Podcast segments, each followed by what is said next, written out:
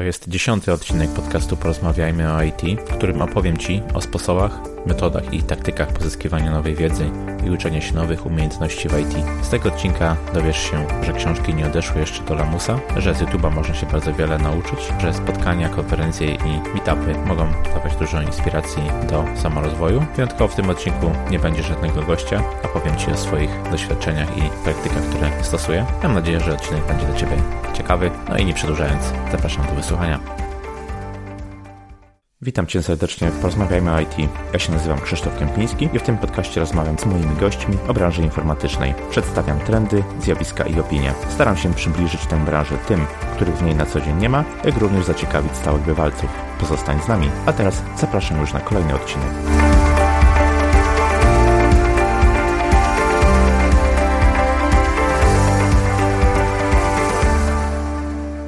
Cześć, witam Was serdecznie. Dzisiaj odcinek solo, nie ma żadnego gościa. Powiadam o swoich doświadczeniach i praktykach, które na przestrzeni ponad 14 lat branży stosuję, aby pozyskiwać nową wiedzę, uczyć się nowych umiejętności. Pewnie nie muszę nikomu tłumaczyć, że branża IT należy do tego typu branż, które rozwijają się bardzo dynamicznie. Na przestrzeni 5 czy 10 lat postęp jest niesamowity. Oczywiście powoduje to konieczność ciągłego samokształcenia, uczenia, zdobywania nowych umiejętności. Nie można pozostać ze znajomością jednego frameworka czy języka, ponieważ bardzo szybko pojawiają się nowe. A zatem, żeby nie wypaść z obiegu, żeby nie wypaść z rynku, musimy ciągle doskonalić swoje umiejętności, zdobywać nową wiedzę. W tym odcinku podcastu chciałem Ci opowiedzieć, jak ja to robię, o jakich metodach słyszałem lub z jakimi miałem styczność. Tak jak już mówiłem, branża IT wymusza niejako konieczność rozwoju od programistów, od administratorów, testerów. I mam wrażenie, że biegiem lat ta konieczność doskonalenia się jest coraz szybsza, coraz szybciej nasza wiedza się desaktualizuje. Oczywiście jest pewien, powiedziałbym, kanon wiedzy, którą warto byłoby posiąść. Jest to znajomość jakichś podstaw logiki, matematyki, programowania obiektowego, języka angielskiego. To są rzeczy, które najczęściej są niezmienne i stanowią właśnie ten fundament wiedzy. Natomiast wszelkie pozostałe umiejętności twarde, znajomości konkretnych technologii, języków programowania, frameworków, wszystko to bardzo szybko przemija. Musimy zatem na bieżąco doskonalić swoją wiedzę. Bardzo szybko przekonałem się, że zdobywanie nowych umiejętności jest wpisane w branżę IT. Swoją karierę rozpoczynałem od programowania webowego w PHP. Przyjąłem się do firmy, która przepisywała właśnie swój system adresowany dla księgowych na wersję webową. No i oczywiście ten system wcześniej istniał w wersji KEY na jeszcze MS-DOS, pisany zdaje się w Turbo Pascalu. Nadal był rozwijany, więc miałem do czynienia z programistami, dla mnie wtedy już dosyć wiekowymi, którzy ciągle pracowali w tym Turbo Pascalu. I pomyślałem sobie, że kiedy tylko odejdą z tej firmy, albo z jakichś względów firma przestanie wspierać ten stary system, to bardzo trudno będzie im znaleźć nową pracę. Wtedy już uświadomiłem sobie, że nie chcę zostać takim dinozaurem programowania. Nie znaczy to, że muszę zawsze być na bieżąco z ostatnimi wersjami czy ostatnimi najnowszymi technologiami. Muszę jednak w miarę podążać za tym, co się dzieje w IT. Przejdźmy zatem do konkretów. Zacznę tutaj od najstarszej metody, z którą pewnie każdy z Was miał do czynienia, mianowicie od książek. Uważam, że ciągle jest to adekwatne źródło pozyskiwania wiedzy i nowych umiejętności. Ma ono oczywiście pewną specyfikę, mianowicie w tak szybko rozwijającym się świecie IT często te książki, kiedy już wychodzą, są lekko nieaktualne. Wynika to z czasu ich powstania. Warto natomiast traktować książki bardziej jako taki materiał referencyjny, do którego z mojej przynajmniej, w mojej opinii, łatwiej sięga się niż do jakichś wpisów na blogu. Poza tym książka ma o tyle interesujące znaczenie, że pozwala usystematyzować wiedzę dla osób, które dopiero stykają się z jakąś technologią. Przeczytanie spisu treści może być jakimś takim drogowskazem. Moje podejście do książek informatycznych jest takie, że najpierw dosyć ogólnie je przeglądam, przekartkowuję powiedzmy, dopiero później wnikam w poszczególne rozdziały. Nie zawsze jest tak, że trzeba czytać po kolei każdy rozdział, można wrócić do nich właśnie w sposób referencyjny. Co jest jednak istotne w przypadku książek, to nie jest tak, że jeśli kupisz sobie 10 książek na jakiś temat i je przeczytasz, to będziesz w stanie na przykład programować w danym języku, o którym przeczytałeś. Nie można być takim knowledge junkie, który tylko dąży do zdobywania nowej wiedzy, teoretycznej, natomiast nie przekłada się to na żadne praktyczne umiejętności. Kolejne źródło wiedzy to dokumentacja i tutoriale. Również jest to materiał referencyjny, do którego wraca się, kiedy jest taka potrzeba, natomiast warto ogólnie zapoznać się z dokumentacją, żeby wiedzieć, jakie mamy możliwości z danym językiem programowania, frameworkiem, programem i w razie czego, żeby wiedzieć, gdzie to łatwo znaleźć. Z dokumentacją często wiąże się pojęcie tutoriali, takich getting started tutoriali, które pozwalają nam wystartować z danym językiem, frameworkiem, biblioteką. Warto się tym posłużyć, warto do tego wracać, żeby ułatwić sobie właśnie start z nową technologią. Kolejna metoda, o której wspomnę, to screencasty i podcasty. Screencasty, czyli wtedy, kiedy ktoś pokazuje swój ekran, omawiając daną technologię, programując, ponieważ jesteśmy zerkowcami bardzo dobrze uczy nam się właśnie w ten sposób. Są serwisy, które się specjalizują w danych technologiach i wypuszczają kolejne screencasty poruszające dany aspekt danej technologii, danego języka programowania. Są również podcasty, które jak dla mnie są pewnym nakreśleniem drogi, czy też zachętą do samodzielnego e, zbadania. Oczywiście w przypadku IT dosyć trudno jest w taki sposób audio przekazać pewną treść, łatwiej jest pokazać, jak się w danym języku na przykład programuje. Natomiast tak w przypadku książek jest to świetne nakreślenie całości, podanie obrazu całości i zachęta do, do samodzielnego eksplorowania. Jest to też bardzo fajna metoda dla tych, którzy są w podróży, przemieszczają się. Osobiście słucham bardzo dużo podcastów i Was również do tego zachęcam. Warto też uczyć się od innych. Tutaj świetne są wszelkiego typu meetupy i konferencje. Konferencje oczywiście zdarzają się rzadziej, mają bardziej szerszy zakres. Meetupy to spotkania cykliczne, lokalne, związane najczęściej z jakąś technologią i oby dwa te typy eventów powiedzmy spełniają takie dwie podstawowe role. Po pierwsze możliwość uczenia się od innych, obserwowania innych, w jaki sposób przekazują swoją wiedzę, a druga, równie istotna kwestia to networking, czyli właśnie poznawanie ludzi, którzy w tej branży siedzą, którzy nierzadko zjedli na niej zęby.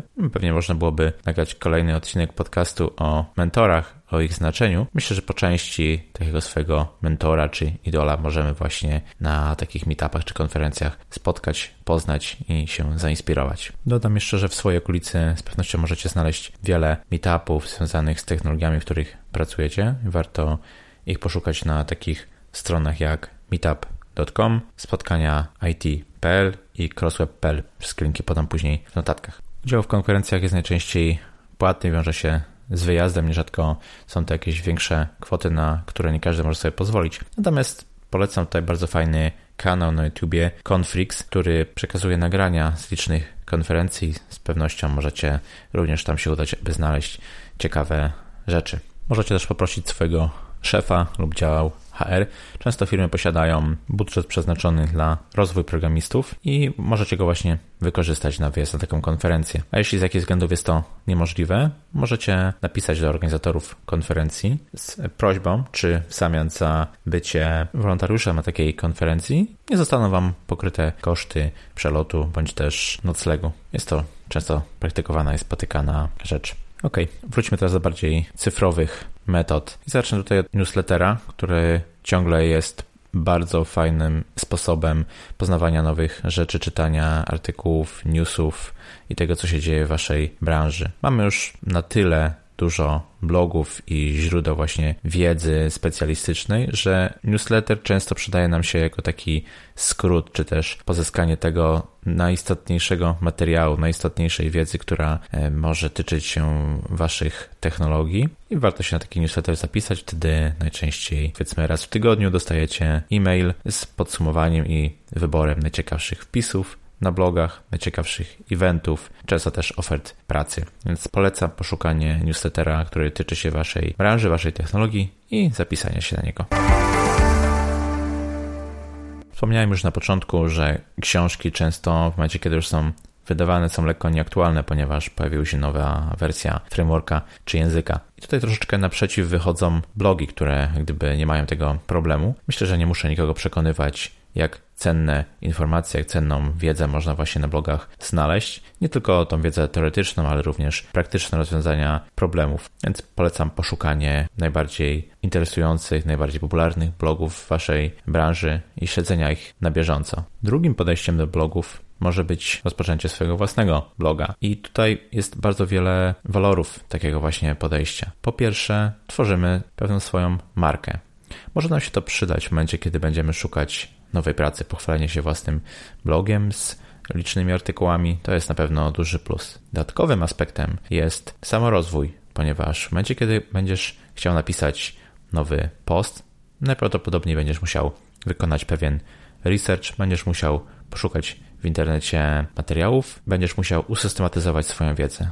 I to jest naprawdę istotna kwestia, ponieważ często wydaje nam się, że coś wiemy, ale w momencie, kiedy nie zaczniemy tego komuś tłumaczyć, na przykład poprzez pisanie blogposta, nie wiemy ile nie wiemy. Zatem w momencie, kiedy rozpoczynamy pisać pewien blogpost, uświadamiamy sobie, czego jeszcze nie wiemy i gdzie możemy się rozwinąć. Więc bardzo, bardzo polecam Wam założenie własnego bloga i co ważne, systematyczne jego prowadzenie. Możecie też, jak to radzi Maciek Aniserowicz w swoim konkursie Daj się poznać, rozpocząć pewien projekt, wystartować z jakimś pomysłem, zacząć budować, zacząć poznawać technologię i jednocześnie prowadzić towarzyszącego bloga, na którym będziecie opisywać swoje postępy, problemy, z którymi się spotykacie i rozwiązania, które zastosowaliście. Często ludzie właśnie boją się tego, ponieważ wydaje im się, że nie mają wiedzy, zatem cóż mogą powiedzieć innym, czym mogą się pochwalić. Ale musisz sobie uświadomić to, że pomimo tego, że nie wiesz jeszcze za dużo na temat nowego języka programowania, to z pewnością jest mnóstwo ludzi, którzy wiedzą jeszcze mniej. I Twoje doświadczenia z pewnością im się przydadzą. W zajawce wspomniałem o znaczeniu YouTube'a. Wartość YouTube'a może być dwojaka, jeśli chodzi o zdobywanie nowej wiedzy, nowych umiejętności. Po pierwsze, jest liczone filmy instruktażowe, tutoriale, porównania technologii, nagrania konferencji, o czym też już mówiłem, prawdziwa kopalnia wiedzy. Można też znaleźć vlogi programistyczne, krótkie filmiki z całego dnia programisty. Zatem jest okazja, żeby zobaczyć programistów pracujących w danych technologiach. Druga wartość YouTube'a będzie dla Was widoczna, kiedy sami zaczniecie tworzyć takie filmiki, wideokasty i pokazywać ludziom, jak rozwiązujecie dany problem. I tak w przypadku blogów pozwoli Wam to usystematyzować wiedzę, pozwoli poznać te fragmenty Waszej wiedzy, które jeszcze wymagają poszerzenia. Następna rzecz to fora dyskusyjne. Często wykorzystuje się do zadawania pytań bardziej doświadczonym kolegom, koleżankom, zwłaszcza kiedy rozpoczynamy swoją przygodę z nowym językiem. Bardzo wiele z takich kwestii które mogą być dla nas blokerami. Jeśli natomiast mamy już pewne doświadczenie czy pewną wiedzę o bycie z technologią, tak jak w przypadku bloga czy YouTube'a możemy odpowiadać innym. I to nam też pozwoli się zastanowić nad odpowiedzią, pozwoli usystematyzować to, co wiemy i przeanalizować, czy faktycznie nie ma jakichś braków, które powinniśmy uzupełnić. Następna rzecz, o której chciałbym powiedzieć, to hackatony i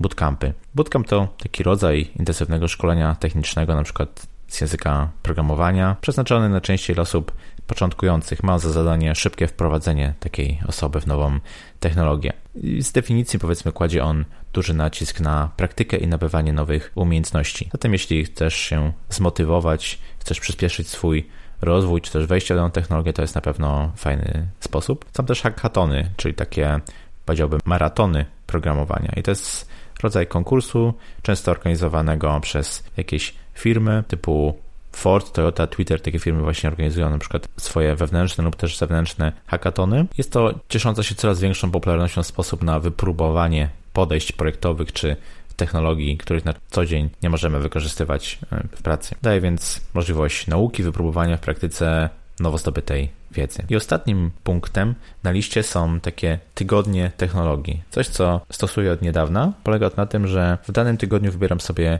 jakąś technologię, jakiś zakres wiedzy typu programowanie obiektowe, JavaScript. Powiedzmy, przez ten tydzień bawię się z tym podejściem. Dotykam tej wiedzy, tych rzeczy, które są związane na przykład z danym frameworkiem. Po to, żeby mieć jakieś ogólne pojęcie, żeby zdobyć ogólną wiedzę, żeby wiedzieć, czy to jest coś dla mnie, czy to jest coś, z czym, w czym chciałbym się rozwijać. Bardzo Wam polecam, ponieważ pozwala na dosyć taki luźny sposób, luźny sposób rozwijać swoją wiedzę i poszerzać horyzonty. I to na tyle z tego, co przygotowałem dla Was na dzisiaj w tym krótkim odcinku. Mam nadzieję, że przekonałem Was, że inwestowanie w siebie w takiej branży jak IT jest niezbędne po to, żeby nie wypaść z obiegu, żeby pozostać atrakcyjnym na rynku pracy i cały czas robić to, co się lubi. W tym odcinku omówiliśmy takie źródła czy metody pozyskiwania wiedzy jak książki, czytanie dokumentacji, tutoriali, słuchanie podcastów, oglądanie screencastów, udział w konferencjach i meetupach, czytanie newslettera, pisanie i czytanie bloga, oglądanie interesujących kanałów na YouTube, przeglądanie forów dyskusyjnych, udział w hackathonach, bootcampach, a także tygodnie związane z daną technologią. Ja Wam bardzo dziękuję za wysłuchanie. Kolejne odcinki będą już wywiadami, zatem powrót do standardowej formy tego podcastu. Bardzo Wam dziękuję za nowe gwiazdki, nowe oceny na iTunes i Spreakerze. To jest dla mnie bardzo, bardzo ważne, żeby docierać z tym podcastem dla coraz większego grona odbiorców. Bardzo Wam za to dziękuję i do usłyszenia następnym razem. Cześć. Dziękuję Ci serdecznie za wysłuchanie kolejnego odcinka podcastu Porozmawiajmy o IT. Chciałbym, aby ten podcast docierał do jak najszerszego grona słuchaczy. Możesz mi w tym pomóc, zostawiając gwiazdki i opinię w katalogu iTunes lub innej aplikacji, z której korzystasz do słuchania podcastów. Będę Ci wdzięczny za podzielenie się informacją o tym podcaście w mediach społecznościowych. Jeszcze raz dzięki za bycie ze mną i do usłyszenia w kolejnym odcinku. Cześć!